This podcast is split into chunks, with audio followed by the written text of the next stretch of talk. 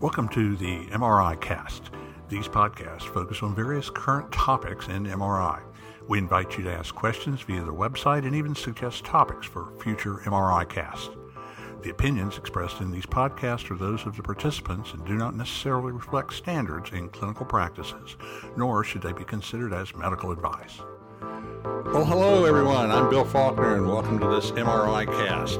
This is number seven in a series of MRI casts on the topic of gadolinium based contrast agents. And this series is sponsored by an unrestricted educational grant from Bracco Diagnostics, and we certainly appreciate their support. The topic of today's MRI cast is adverse events, specifically following the administration of a gadolinium based contrast agent. And with me today for this discussion is Dr. Howard Rowley and Kristen Harrington. Hello, guys. Good morning, Bill. Don't be so reactionary, okay? Are we starting with the big words today? Yeah, we're going to already. I can tell this is going to be a big word day. well, I'm not up to the task, so I'm just going to let you two go at it. And um, hello, everyone. well, let's let's start this discussion on uh, the ACR uh, or on adverse events. And the reason why I said ACR, one of the things that we're going to have for you is we're going to have a link to some resource materials uh, that we're going to refer to today in this podcast. And these resource materials are freely available online, but we'll give you a link uh, to the materials. One is the ACR manual on MR safety. The other is the eh, most recent ACR contrast media manual, uh, version 2020. And then we're going to have these little pocket reaction cards. There's two there's an adult and there's a pediatric. Um, these are little pocket reference cards. And we'll have the from the ACR, and we'll have that available for everybody in a in a resource link uh, that you'll see. Uh, you have to, obviously have to get to it on on the web page. So uh, let's get started. And first, let's let's talk about what I'd like to start with is get your all's opinions on this or thoughts on this, I should say. If you look at the ACR's manual on MR contrast, they have it what starting section of it pretty much lump gadolinium and iodinated contrast media together because this one particular section uh, page 25, to be exact, I'm looking at it right now, says allergic like and physiologic reactions to intravascular iodinated contrast media. And then when you get through to uh, gadolinium, it says, or on down here a little bit, it says at, acute adverse events can be categorized as either allergic like or physiologic and organized into three general categories, which are mild, moderate, severe. Now, this is the interesting part. A suggested classification system, which can be utilized for both iodinated contrast media and gadolinium based contrast media, they say that they should be kind of lumped together, stratif- stratifying if I can read, stratifying adverse events by severity and type. And they present this again in, in the, a table that strat, stratifies them, if I can say it, uh, all together. And this is kind of interesting because they are saying that there's a need to clearly identify the difference between an allergic like, and that's the term they use, allergic like adverse event versus a um, physiologic adverse event. Uh, Howard, what are your thoughts on it? Because there is a difference between physiologic event versus a so-called allergic-like, or I've heard them referred to as anaphylactoid, meaning anaphylactic-like. Well, I think what they're trying to distinguish there is the uh, very common, well, less than 1%, but still the commonest reaction is an anaphylactoid event. It's not really anaphylaxis, which bottoms out your pressure and can kill you. And I think that's what they're meaning by more of the physiologic uh, type type of uh, reaction. Well, the physiologic reactions would be things as what we typically see most often flushing, nausea. And this is the, a thing that I think is a really big time misconception among uh, technologists and in some cases even radiologists is that uh, you know when you inject somebody with anything in the blood, anything in the bloodstream with an osmolality higher than plasma, your body's going to try to accommodate that and shift fluid from the extracellular fluid spaces into the bloodstream. And, uh, you know, when you do that, histamine comes along for the ride. There's also a histamine in the bowel, histamine type 2, and this is what can result in the so called sour stomach, and which is what Tagamet does. It's a, it's a histamine blocker, Tagamet HB, HB standing for histamine blocker. And so a lot of people get the are under this impression that when they inject contrast media, and if somebody gets nauseated, then they're having a reaction to the gadolinium, and maybe we should change gadolinium agents. And that's really just not based in science. Again, thoughts from you guys? Oh, you know, I'll say something here. Um, yeah, I think that that that's a knee jerk reaction. And I know that facilities, uh, we all three know this, that facilities that change contrast a- agents, they have that Weber, the Lolly effect, where you know they don't give it enough time. The the technologist has trepidation about giving it, and they can transfer that. That's just a fact. I mean, I don't have any data, but I'm gonna say it's a fact because I can. Um, but they can transfer that stress of giving a new agent to a patient and actually create um, the nausea, the headache, the concern. Um, I could make any of you vomit, at, you know, at any time. I guarantee that. Um, not just with giving a contrast agent. so, I mean, don't be so rough on yourself. Oh, you know, facts are facts. And so, anyway, no, I think that as far as these allergic like reactions, I will say this for a fact that we, um, I had a child that was um, vomiting recently, and you know, we just handled it. The child vomited, and I'm not sure why it happened. The parents were extremely concerned about giving this contrast agent. They were not in the room, and I can't remember why because it was non sedate, and usually they go back but I think they transferred that stress onto the child. And then the child, he definitely did vomit. And then I went on to further because I have to report this stuff just in our reporting mechanism. And it turns out that all of the other reactions are associated, all of them, with one other technologist. All of them. And so I think that technologists can almost create these reactions. Howard, have you seen that or Bill?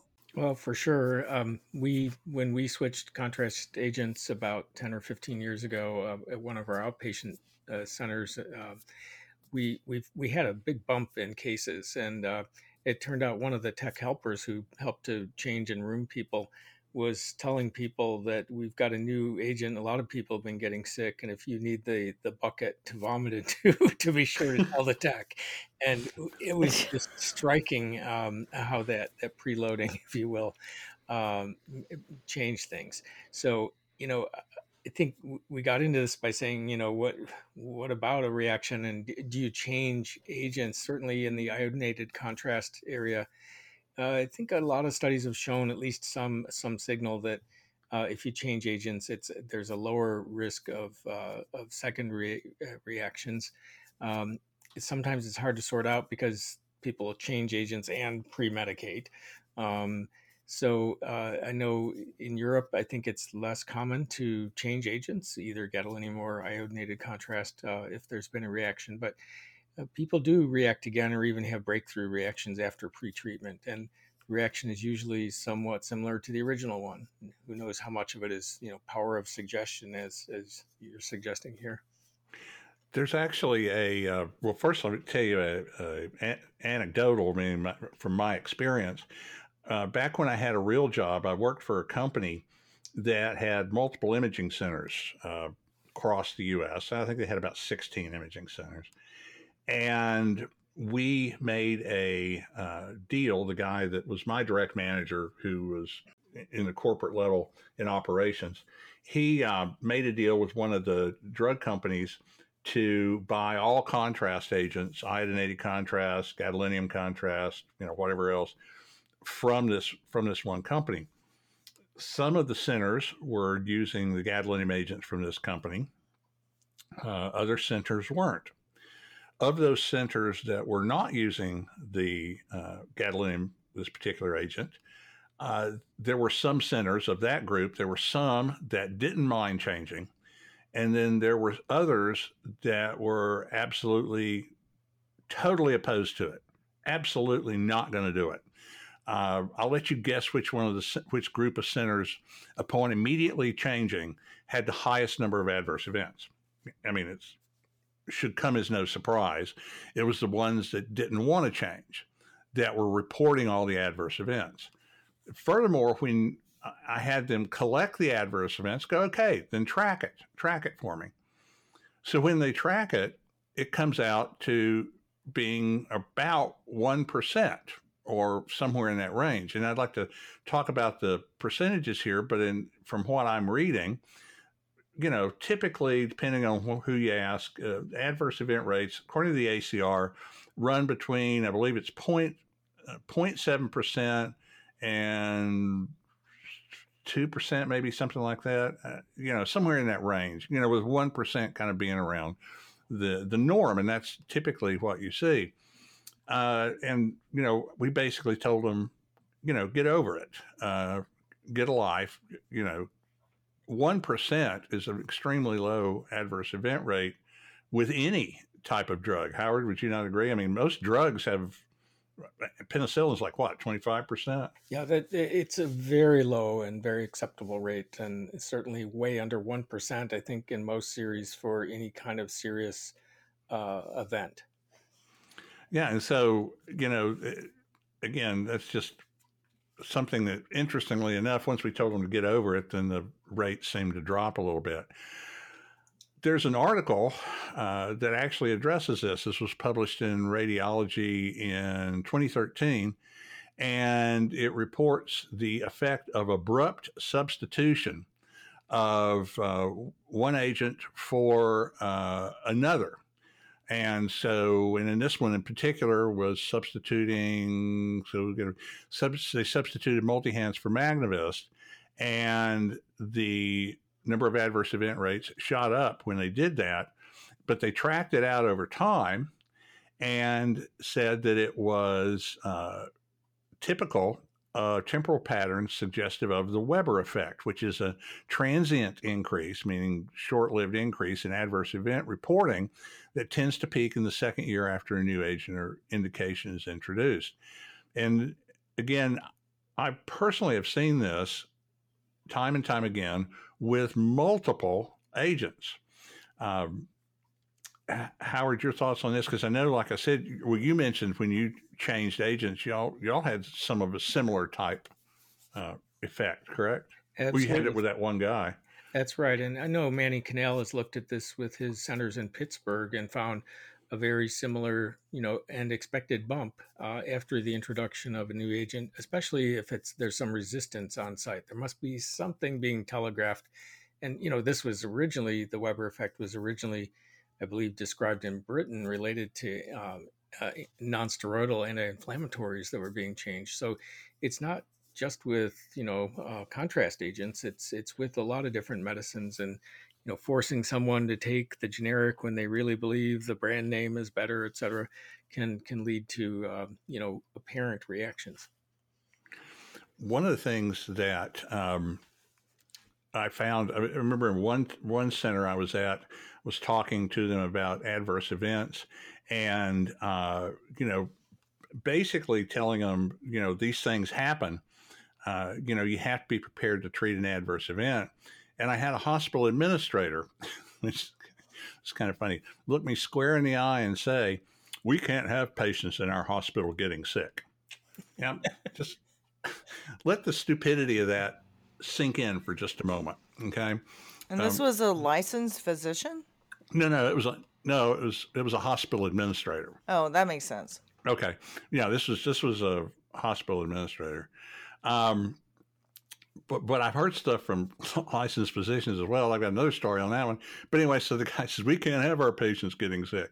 I wanted to say, dude, it's a hospital. People in the hospital are patients. They're in the hospital because they're sick, you know.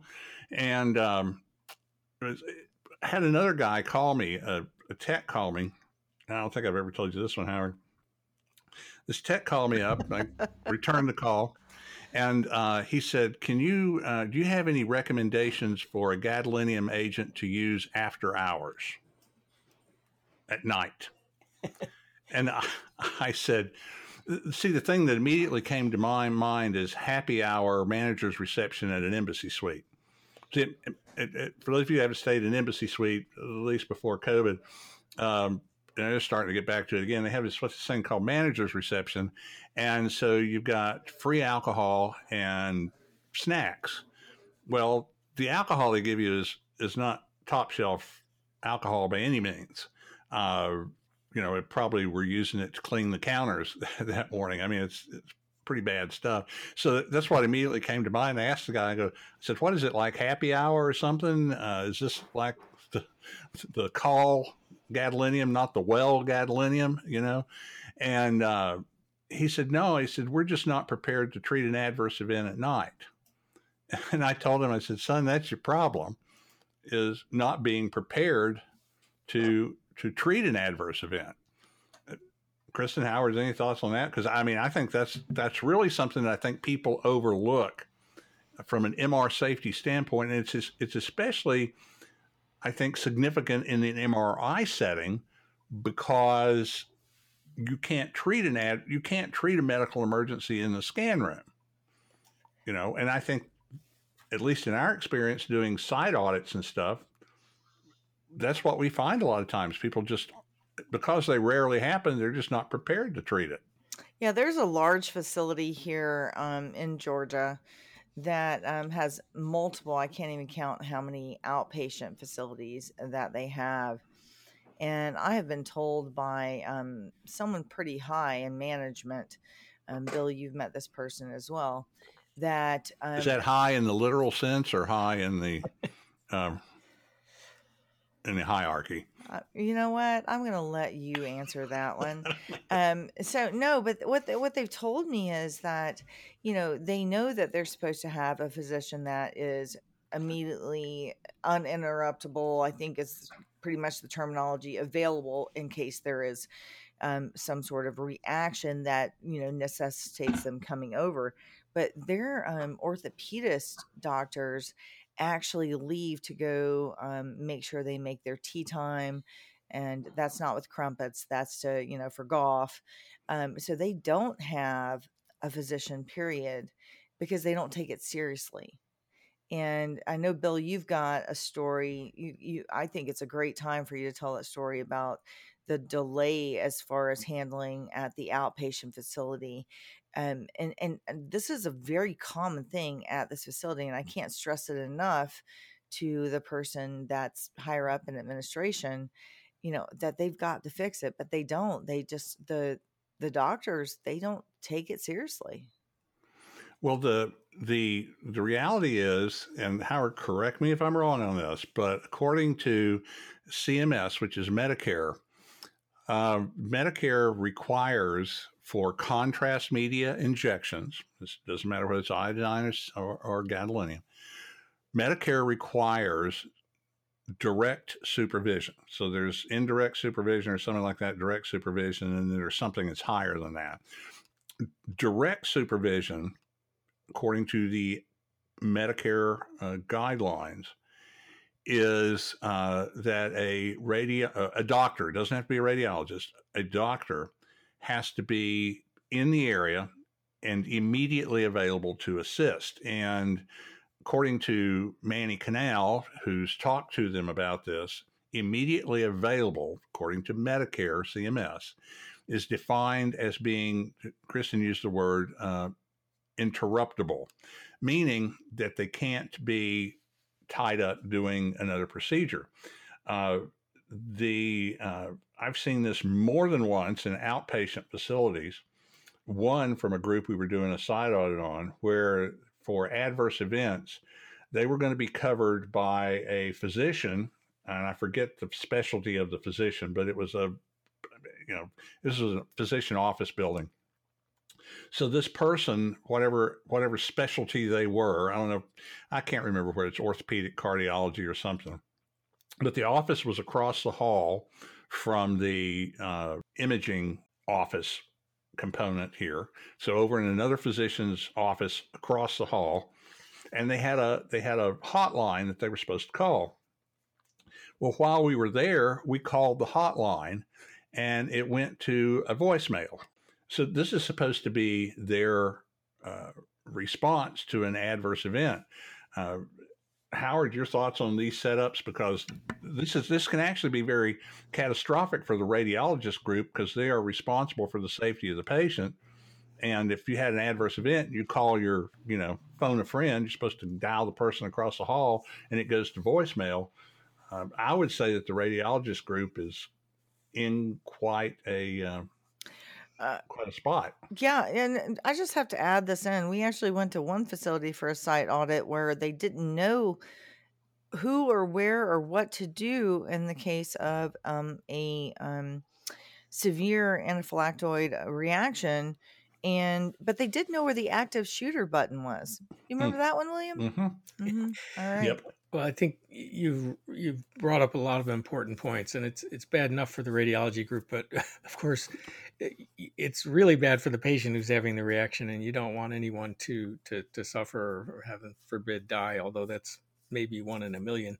And I think the the point that you've also made is because these are uncommon, you know, less than one percent, people get a little bit lax in their thinking about it what we've done internally is uh, we have a number of different sites. We have you know 15 magnets and you know outpatient centers and different hospitals that are all in a big clump, and we've sort of operationalized it by saying that we have to be within 90 seconds of responding to a code any or contrast reaction anywhere in in uh, the departments where we give contrast and so and that has to be a physician it doesn't have to be a radiologist and on rare occasions in the past, we've actually hired, for example, internists to cover the contrast reactions in buildings where they're working. But it was a defined thing where they picked up the beeper in the morning and they knew they were covering the contrast reaction service. Um, so uh, it has to be a qualified physician. You can back that up, of course, with 911 if you're at an outpatient center and things start to go south after initial measures. But our rule of thumb is you need to have a physician there on site, and that has to be someone who can arrive at the bedside. Hopefully, you've pulled them out of the magnet already, but um, within 90 seconds is our rule of thumb for our centers. Let me let me mention something here that, that Howard said, and for the listeners, I think this is really important because we get this a lot from technologists that we work with and they say, well, you know, our administration or our management, again, this is typically an issue more at outpatient centers than it is in, in hospital settings, although Kristen's got a really good example in the hospital that uh, setting that I want her to share. But anyway, uh, they will say, well, you know, what if we got like an EMT or something like that? Well, the, the problem is, and again, I'm going to look to Howard for verification on this the, the problem is this person has to be able to, yes, assess the patient, but also administer medications. And if they, in, in most cases, you, you can't administer medications unless you've got a doctor's order. I mean, I think if I'm not mistaken, EMTs, when they respond, they're in communication with a, with a physician in the ER or something. I mean, they just they typically just can't you know decide this patient needs this medications. Is that is that not right, Howard? I mean, you, no, that's correct. Uh, especially you're giving typically IV uh, medications, or at least uh, when it gets bad. That that's uh, physician monitored, and uh, ultimately the gadolinium is administered uh, by order of a physician and is responsible for that gadolinium administration. That's that's a great point for again for the for the techs online listening here. I, I mean, you've got to have a written order for gadolinium, and you're administering a medication, a prescription medication, under the direction and supervision of the radiologist. By the way, whether they're on site or not. Um, going back to the CMS thing that I that I didn't mention before I got off track there, if if it can be shown that a facility is administering a contrast media to a patient without a physician providing direct supervision, that's Medicare fraud, and the Department of Justice will prosecute that. There are numerous uh, published accounts. You you can search for it uh, where radi- where facilities radiologists group they're all kind of lumped together. They're all found liable for Medicare fraud, and they literally are fined in millions of dollars. And again, that's that's the Medicare law, and so uh, it it not only going back to Howard's point, it's just good medicine to be able to treat an adverse event. Kristen kids me all the time because I get on this rant and I'm, you know, say, this is a medical procedure. It's not a day spa. And if your only, if your only solution to an adverse event is call 911, the patient is not going to fare well because you, in, in the rare, rarest of cases where these things are significant crash and burns, uh, if it's not handled immediately within minutes, it, it can turn out very bad for the patient. And I think it's a shame that in the U.S. practice of medicine, we need to be forced to do something more from a legal requirement, more so than just a, a plain ethical requirement. You know, you're giving a drug, people can have adverse events to drugs. It's not being prepared is where the problem is. And, and if you want to look at the legal component of it, I've been an expert witness in a couple of cases that deals with an adverse event. They don't they're not getting sued because they gave the drug. They're not getting sued uh, because they used a certain brand of a contrast agent. They get sued because they don't handle it appropriately. And that's, you know, that's the bottom line. I just think it's sad we don't have any significant enforcement of that until something bad happens. Thoughts from you guys? Well, of course, Bill, you're you're right, and um, you know we at least uh, since these are rare, uh, we as I mentioned we will get lax, but we we have to realize if we do sixty or seventy thousand MRs a year in our practice, uh, one uh, times that is a lot of patients having mm-hmm. reactions, mm-hmm. and so we we always have a yearly refresher on contrast reactions for all the staff. When the new residents and fellows come in we have a little tutorial. We bring bring out the the crash carts and the drugs uh, drug drawers so they know where everything is. We walk around every single magnet or or uh, scanner. We say okay in this area this is where you find it.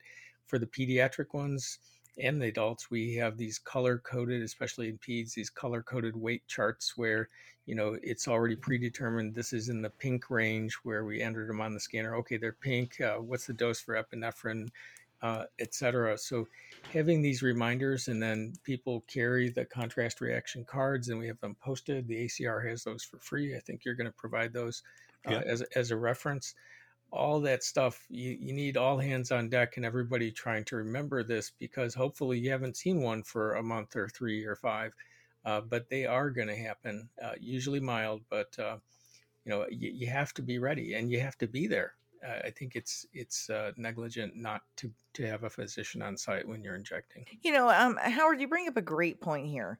Um, working in a pediatric facility, I believe it's going on 13 years this November, and it's definitely on a very low scale at this point, PRN. But um, just in the past year, I asked them, we were doing a mock, you know, reaction, how we would handle it. And, you know, we know the pre designated area to take the patient to, and we know what to do. But I actually asked them, and this is the first time ever I've had this happen. I asked them to open the contrast reaction box, which nobody wants anyone, nursing did not want to open because then they have to go back through and count and, you know, put another tag on it. But I was like, no, I really want, because I, in a time of a code, I'm sure you know this, Howard, that you're just pointing to people saying, I need this, I need this, I need this. And it has to be muscle memory during any situation when a patient decelerates. And so I felt like I had the muscle memory for any other type of event. Um, I just didn't know what was in that contrast reaction box. And for pediatrics, based upon their kilograms, you know, I have an EpiPen in my purse. I've had two reactions in my entire life, and nobody can figure out what caused them. So, with that being said, I have an inhaler, and you know I have the epinephrine pen. I thought they were one size fits all, and they are not for pediatrics at all. And so I that's the first time I'd ever seen that. I was like, wow, see now I know and I'll be familiar with that and, and, you know in the unfortunate case that we actually have this happen. And so you actually have defined, you know, a pink area. You know exactly what to do and to me that's muscle memory that needs to exist everywhere and it took me you know over 12 years to actually see the difference in that and i it was a small group of us. I still don't think most of the technologists would even have a clue about that at our facility. Right. And, you know, I think even before we get to the, you know, the really critical details of the epi uh, doses and so forth, I think a lot of people forget the basic ABCs.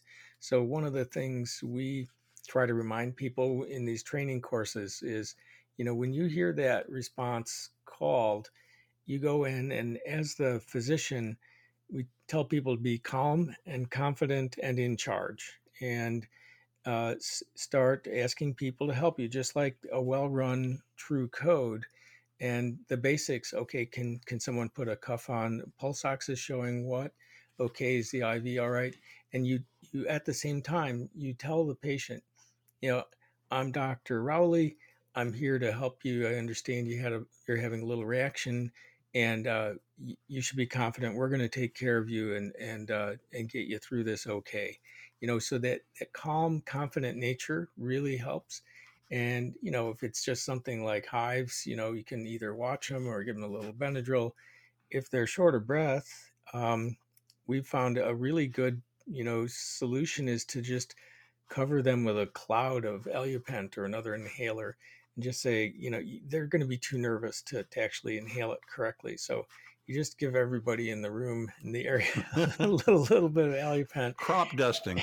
exactly. It's like a magic cloud surrounds them. And, and, you know, seriously, I think it does help. And they, they know that you're doing something, you're recognizing it, you're not blowing them off and you reassure them, you put your hand on them and, you know, say, we're going to take care of you here.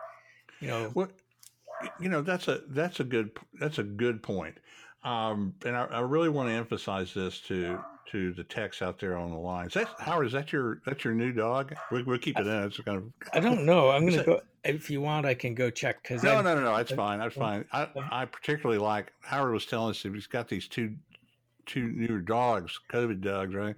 Yep. One of them, I particularly like their names. One of them's a little hyper, and the other one's laid back. Um, tell us about that, and then I'll get back to this thing. Yeah, here. well, well, the the hyper one is Stella. She's a, a, border collie, and the the laid back, really chill dog is named Stoner, and he's he's part Bernese Mountain Dog and part Australian Shepherd.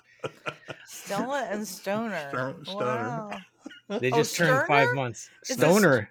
Stoner, Stoner, dude. Stoner, yeah, dude. I love dude. Stoner, dude. That's my type of. I got my dog. I got Stoner Bell right here below yeah. me. I mean, you can never. She's always with me, and uh, I mean, I can't imagine. I'm gonna have to have her stuffed and just you know take her around with me when she finally does pass along, which I think the rest of the family would not be too upset. But let's don't talk about that. Okay. Um. No. Let's go back. Let's go yeah, back to go what back you were saying. Calm. Yeah. Let's go back to, to calm. Uh, and I've seen this actually. Uh, I remember one time.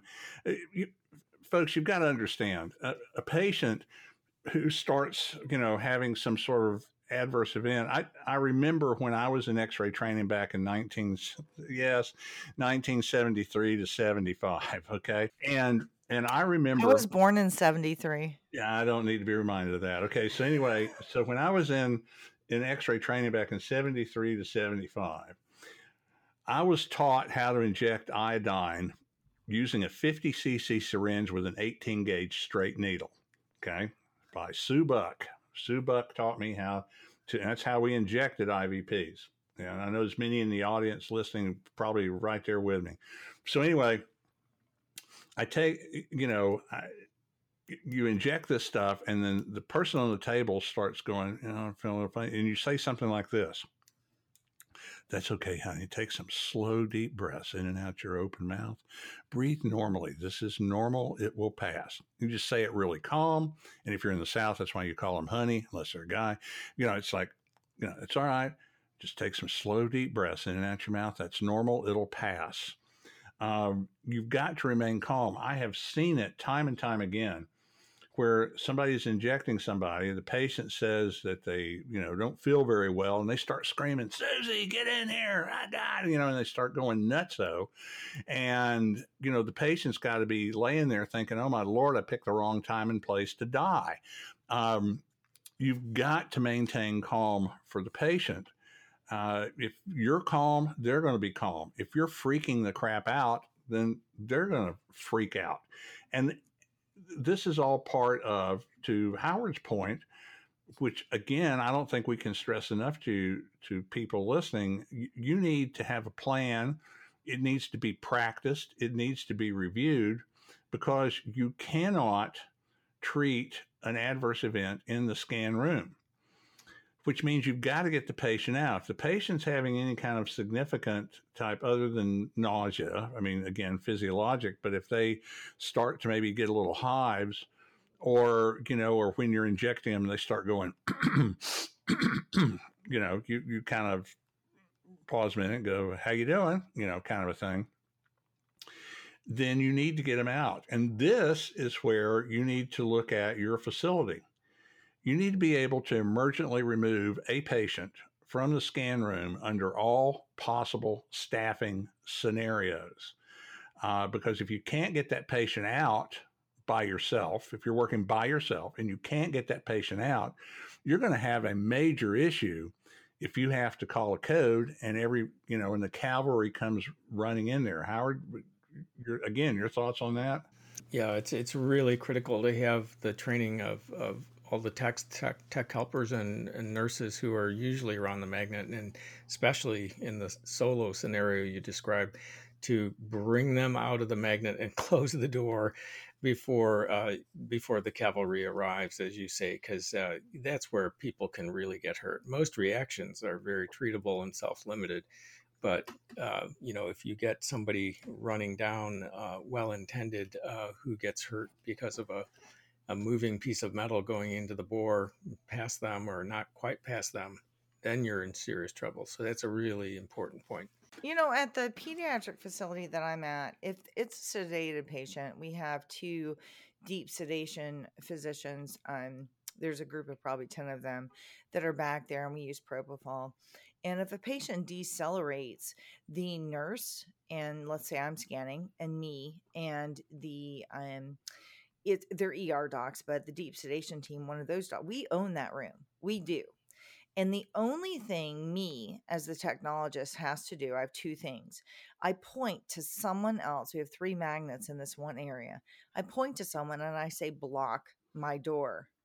And then only three people, unless we ask for assistance, go into that room to get that patient out of the room and they are blocking the door because the ER is so close that, and we have a, a bad door delay, and uh, so people can slip through. And we don't want anyone coming into zone four. So I think anyone, if you were to ask them at our facility, would know, uh, they would say, Yeah, if Kristen screams at me, you know, block my door or says block my door, I'm just going to go do that. Nobody's getting past me. So we do have that in place. And I think everybody would know immediately no matter which role they're placed in. And then the same thing, even if we don't have, you know, we only have the radiologist, which are down the hall, you know, we have an emergency mechanism if we don't have the doctor immediately available with us at that time on you know we point we say you are in the room helping me move the patient. You know everybody knows their role. And so i think that's very important to have that and to practice it i mean practice it. And one thing you mentioned there i, I really picked up on that think you said you had sedated physicians. I'd really like to be able to sedate some people so they don't bother me. So if you have a protocol, okay, so some of those colleagues, physicians, you know what? Oh, oh, sorry, I misunderstood. Okay, oh. Doctor Doctor Stoner. yeah, Dr. Stoner. Oh, yeah. Um, That reminds no. me of Bill's favorite joke. That's my favorite joke. What's the difference between a radiologist and a pup, a puppy? Come on, Bill. You get the punchline. Eventually, the puppy will stop whining. Exactly. And did you notice my puppy stopped whining in the background? Oh, that's all right. That's okay. I got my my granddaughter's got her cat over here, so I've got the door shut so Muffin doesn't pay me a visit. Walk across my keyboard. Um, you know the the thing that Kristen said that that's extremely extremely important is when you have any type of an emergency in an MRI environment, MRI personnel must maintain control of that environment at all times, and that's why it's important to practice uh, codes, emergency removal of a patient uh, from a scan room. Uh, at least once a year, if not more, because when outside personnel, when the cavalry comes in, when they arrive, they don't take control of that environment. They may take control of that patient, but they do not take control of that environment. Uh, Howard mentioned, you know, get them out, lock the door, you know, shut and lock the scan room door. And this is this is something to Kristen's point about muscle memory that really has to, uh, you know, take place, and that's why uh, you need to practice this. Well, again, when I was in X-ray training in, in the '70s and in the early '70s or late '70s, you know, early '80s, before the days of non-ionic iodinated contrast, you know, we had adverse events, you know, some type, literally every day. And we didn't practice. We didn't have an MRI environment, but we didn't practice because we knew where everything was and we knew how to do it because we happened. It happened. Well, to Howard's point, it doesn't happen that often. That's a great thing. But it does happen. And the problem is when it happens, and if you're not prepared, then uh, you know, then it's not good for for anybody, and including the patient. Um, Kristen's got a an example of something that that was actually uh, in the paper. I'd like you to to share that because it kind of is a good, I, I guess, overview of what we've been talking about. And Howard, I don't think you you heard this uh, report. I hope it didn't involve me. Yeah, no, it didn't involve you. So, uh, Kristen, go You go through it. now. lucky this did not involve you. Yeah, And because this is this is very interesting. this was a small hospital. There was one technologist that was working, and that's why you know the ACR um, manual on MR safety that came out a year ago in April. They they look at staffing models and, and recommendations, strong recommendations of not having someone just be alone. It doesn't have to be another level two tech that's there, but you know, like, like you were talking about, like a tech aid, a patient care aid, someone there with them. So the patient gets contrast and um, he immediately he goes into cardiac arrest and that's eventually going to, to lead to severe neurological brain damage deficits so the um, alarm was so the patient is is going into cardiac arrest the tech has to leave the patient to go into the control room where um, the actual um, the mri control room and they um, activated an alarm that goes to the ER. Then the technologist, still leaving the patient alone, runs into the hallway and screams for help. The radiologist arrives at some point and then they go to the ER. They find a ER doc standing on a chair looking at the alarm on the ceiling, but they didn't know what it was for. So then the ER doc comes over to MRI and says, Now we need to transport. Now, think about the time that has elapsed here. The, the patient has to be taken over to the ER to be treated, of which happened. Well, during this time, again, cardiac arrest, you know, severe brain damage. And it took the jury two point. Now this this gentleman has to have twenty four hour days, seven days a week care for the rest of his life because they didn't know how to and they didn't treat this proper properly all the different areas not just radiology they were not trained it took the jury um, approximately two and a half hours to come to a unanimous um, verdict of $10.83 million um, 20 um, 25 percent yes 25 percent went on the radiologist and then um, the remainder went on the hospital. Uh, you know they didn't have any kind of drug box in the er i mean in, in i'm sorry in the mri room. The the if i'm not mistaken the mr room was only like 60 feet from the er and so their idea was we'll just you know call the er doc to come over unfortunately nobody told the er doc what that noise in the ceiling meant and also, the point I want to make here is like we were talking about earlier, they weren't prepared to remove that patient from the scan room. And so not only was it a poorly handled adverse event, it was a it was made worse because it's in an MRI uh, department that's you know wasn't ready to handle this. Uh, Howard, what are your thoughts on that? I mean, this is like I said, it's a sad, sad thing, but this is you know what can happen if you just if everything works against you. Well, it's all part of this preparedness and a culture of safety where, you know, like in a cockpit, anybody can call anybody on anything. You know, part of our yearly uh, staff wide uh, safety and infection control uh, modules. It includes a MRI module so that if you know somebody who normally works in infectious disease or whatever is is on to help uh, with codes that day, they know they're not supposed to come into zone four and they know the risks, and so in getting people educated, prepared, you know, and casting the net from a high level is important. And it's the same same thing for, you know, really anybody who goes in the magnet, radiology and the tech who sees them in through the door, the last final stop, radiology's in charge. And I don't care if the chair of orthopedics or whoever it is says put them in the magnet. We have it as a hospital policy that radiology is in charge and makes the final decisions and we will defend our techs to the death because we don't want deaths in our magnets. yeah, don't die in MRI. You know, it's, right. uh, it's not the time. It's one other thing I want to talk about here uh, has to do with uh, two things. I want to talk about risk, and then I want to talk about misconceptions on consent uh, because I think sometimes people, when we talk about contrast media, they talk about consent. Do you consent the patient, all that kind of stuff. But the first thing I want to address is risk, and I'm looking at a article uh, that is from Radiology in 2012, and uh, I'm not sure, but it's published in the Radiology Journal. Uh, this was in, I'm looking where the people, this is from uh, Seoul, Korea.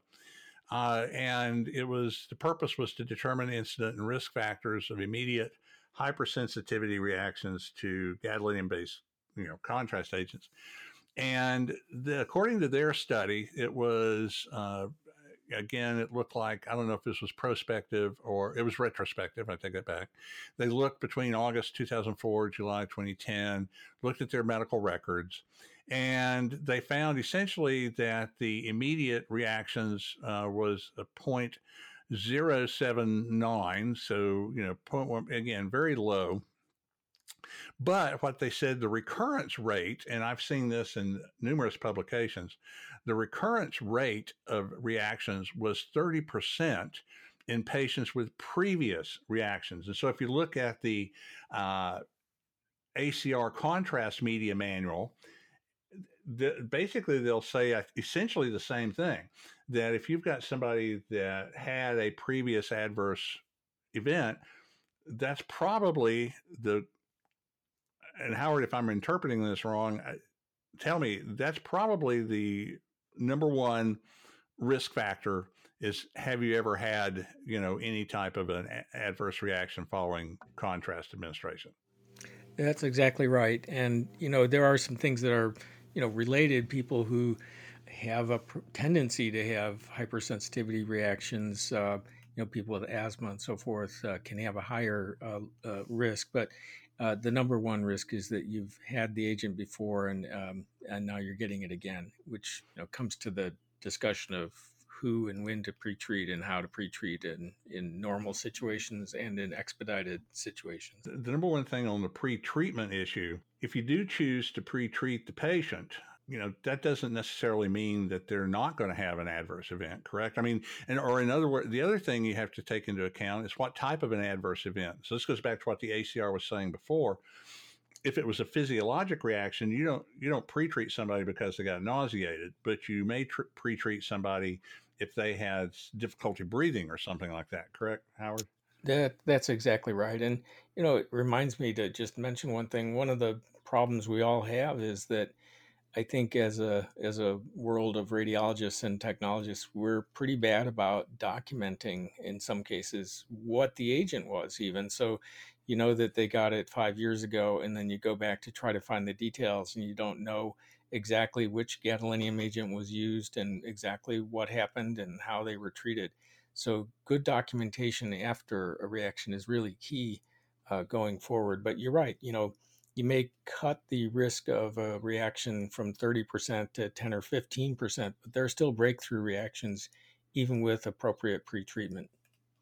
And would you agree that hydration uh, hydration comes up a lot and people say well we just tell the patient to hydrate but for gadolinium based contrast agents uh, hydration is really not that big of a deal is. I mean, that's more of an issue for iodinated contrast because it kind of stresses the kidney. For gadolinium, I mean, at most you're giving somebody 20 mLs. So, you know. Right. The hydration, I don't think plays into it for gadolinium. You know, that's that's always been more of a whether or not exists contrast induced nephropathy thing, you know, kidneys clearing it. Uh, but I've heard people say that, well, you know, they got poor kidney function, so we tell them to hydrate. I don't know well, if that's actually doing anything. Well, it can produce a larger volume of vomit if, if they do have a reaction. You know, if which, that's which what your intention is. which actually brings me to a to a point I like to try to make, and um, you know, Howard, I'd like your thoughts on this. So I don't have any science to back this up, uh, but for me, if I had my druthers, and I, you know, at times in my life did work at places where I could have my druthers. Um, if somebody's going to come in and they're going to have contrast, we usually tell them to be uh, basically NPO for, you know, two to four hours before you come in. And uh, I have found that if somebody does not have a full stomach, if they get nauseated, they're they're easier. It's easier to calm them down than if you get nauseated and you've just stopped in, just just had a Big Mac, you know, before you got there. I mean, what do you think of that? I've never asked, uh, I've never asked a doctor that, but that's always the way I've tried to do it. I think the world has voted. It seems like a practical thing, and that's exactly what we do: uh, two to four hours of oh, really? NPO, if possible. Yep. I didn't know that. Well, now I feel I feel vindicated. the, the last thing I want to talk about before we get out of here unless somebody else has got something else, has to do with consents because we get this question a lot from technologists. Uh, so let me just give a little background, and then then let's let's get the opinions on this. There are really three types of consent. Uh, there's implied consent, expressed consent, and informed consent. Now, implied consent the best way I can describe implied consent is somebody comes in. This is a Southern saying. Somebody comes into the ER looking like death eating a cracker, and so they're just on the stretcher. They're totally unresponsive, and by virtue of the fact that they're you know cannot care for themselves, you know whatever that implies consent. Uh, then there's express consent. Express consent can be something as simple as, "Hi, I'm Bill. I'm doing your MRI. We're going to do this, this, and this, and then we're going to put you on the table and you know, tell them about what we're going to do. Uh, do you have any questions?" And they say no, and we go, "Okay, let's get it, let's get it going." That impl- that that expresses consent. It's it, uh, it's in um, it's it's in uh, just spoken form, but it can also be in writing, where I give you a form and go, "Here, read this over. I got some questions about your kidney functions. You know, ask me see if you got any questions. Sign and date it down at the bottom. Just because they sign something doesn't make it informed consent.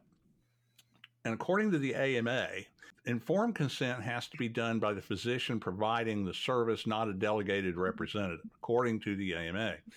And so, with probably a couple of exceptions that I can think of, gadolinium contrast administration really does not require consent. and express consent is is certainly enough for that. Howard, we'll start with you. Your thoughts on that? That that I think is the general practice is express consent. And of course, the first time they get an agent, now they get the medication guide, Yep. and we, we give a little overview sheet with that. Um, the only time we would veer off of that, I think, is if if, for example, we're doing something really off-label, like for example, using intrathecal gadolinium to look for a CSF leak or um, something of that nature, uh, then we would uh, typically get consent.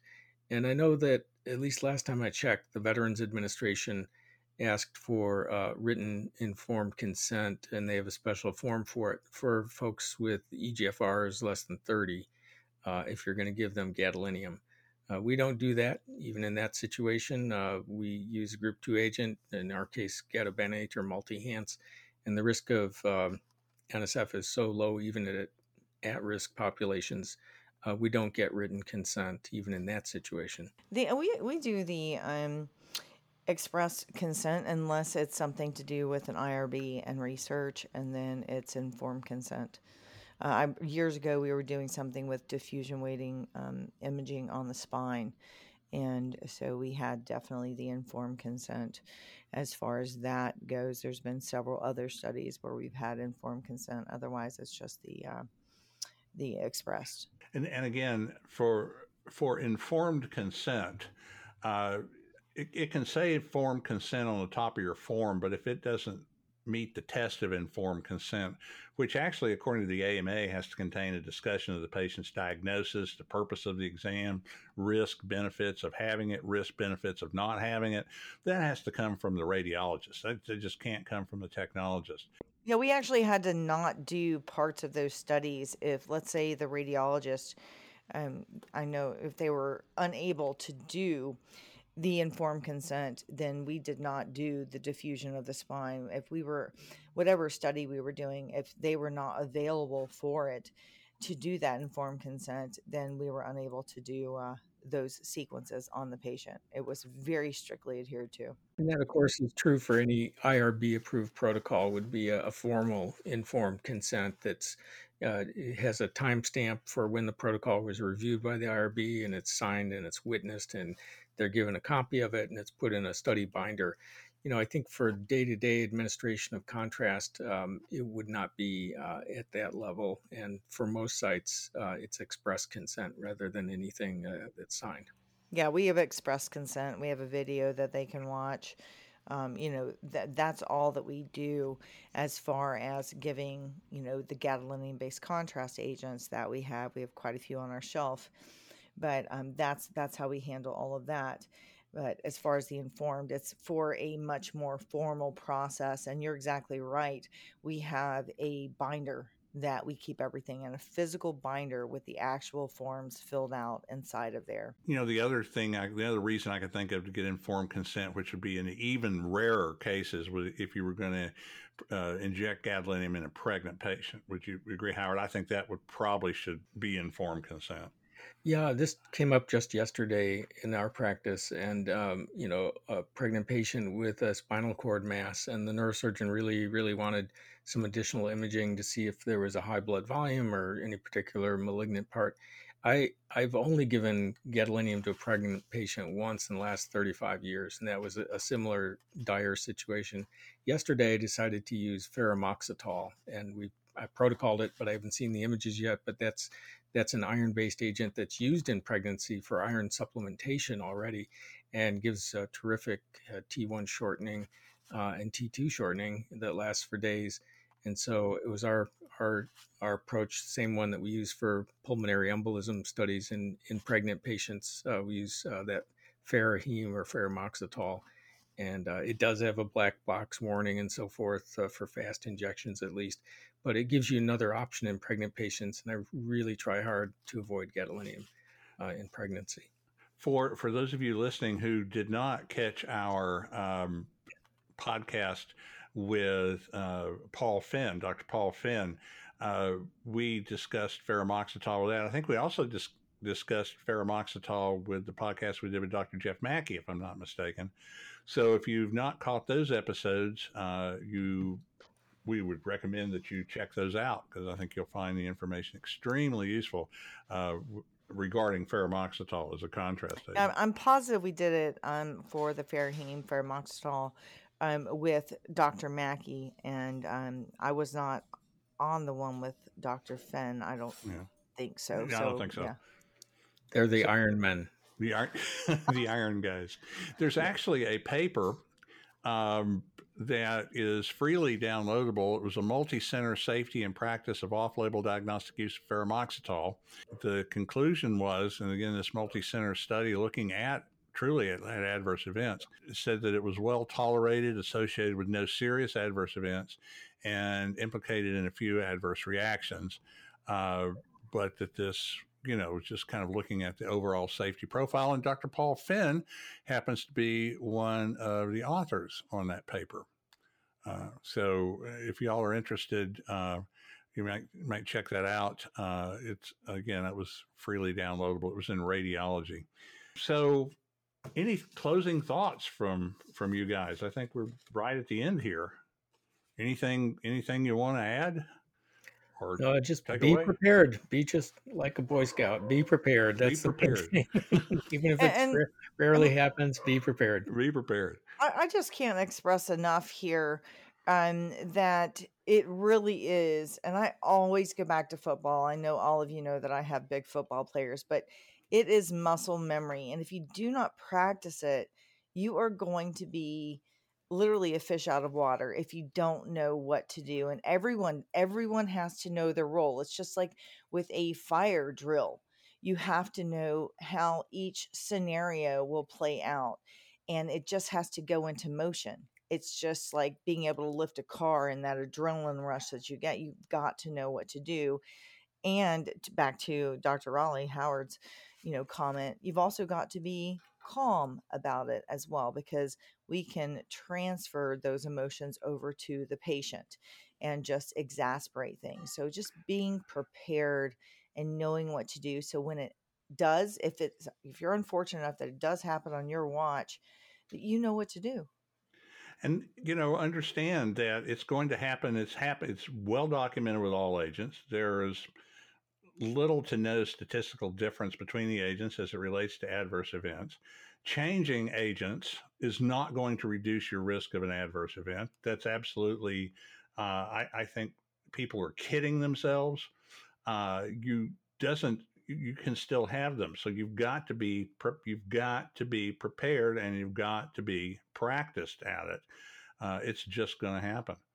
So again, I want to thank. i do have to throw this Yeah, in there yeah. yeah. i'm sorry my daughter is sitting here she loves to listen to me record i have no idea why and um, she's slightly offended um, because i did not We have, mention be, we have to be paid to listen to you record, actually. ha ha.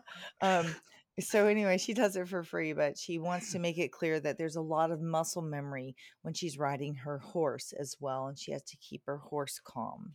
That's true. Yeah, you don't want to. You do not want to hack a horse off. That's for that's for darn sure. And I was going to point out to Bill, because he and I are the only ones old enough uh, listening, that you don't want to mix up your your your drills. Like it, this isn't the duck and cover situation that they taught us Yeah. in the '60s for nuclear war stuff. Yeah. You know, this is actually get up and go there, but be calm.